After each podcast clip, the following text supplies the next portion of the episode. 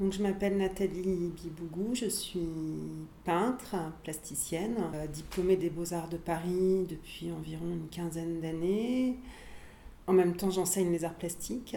Voilà, j'ai cet atelier euh, depuis maintenant deux ans, c'est un atelier de la ville de Paris.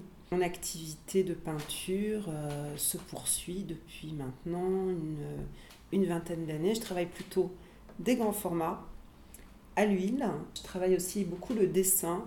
Euh, je fais beaucoup de petits dessins, de petites aquarelles. Malgré mes, mes pratiques euh, traditionnelles, classiques, je me, je me situe tout à fait dans le champ de l'art contemporain. Et je me considère comme une artiste contemporaine.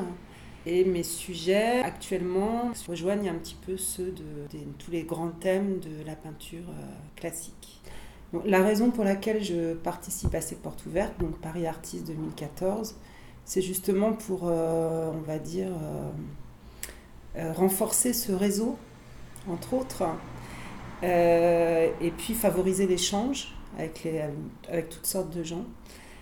Et, par ailleurs, auparavant, j'ai énormément travaillé à, à cela par exemple, j'ai fait partie de Jeunes Créations. pendant cinq ans, j'ai fait partie d'un jury, j'ai sélectionné des jeunes artistes, j'ai monté des expositions au 104. J'ai fait en sorte que ce, ce réseau de jeunes artistes, avec toute une équipe d'autres artistes justement, soit comment dire, un réseau euh, qui permette à beaucoup de jeunes artistes de montrer leur travail. Voilà. Et ça, c'est capital. Être isolé, c'est a rien de pire pour un artiste. Voilà, donc moi j'ai toujours fonctionné comme ça dans l'échange. J'ai jamais travaillé dans mon coin. Très peu. Ça m'est arrivé, mais vraiment très peu.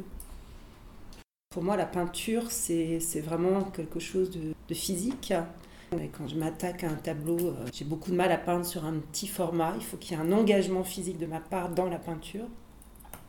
D'où le grand format. Euh, je pourrais travailler sur beaucoup plus grand, euh, un peu comme la scène d'un théâtre ou l'écran d'une salle de cinéma. Hein, j'ai besoin que ce soit imposant, voilà, et qu'on rentre vraiment dedans. La question de la figure et du portrait, qui pour moi est la question la plus difficile.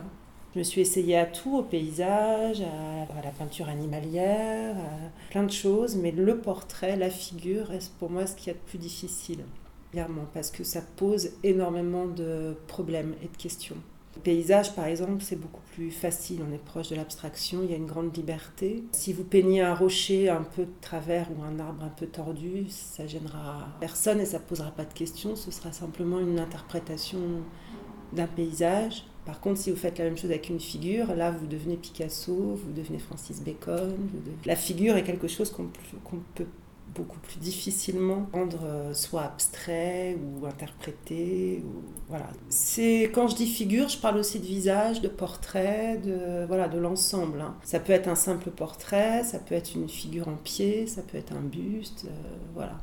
Donc je travaille avec des modèles. Ça peut arriver que j'invente un, personnage, un visage. En général, tous les personnages que j'ai peints jusqu'à présent, ce sont des modèles qui ont posé, ou bien que j'ai photographié, ou bien des images, des photos volées aussi parfois. Euh, j'ai un petit peu tout expérimenté.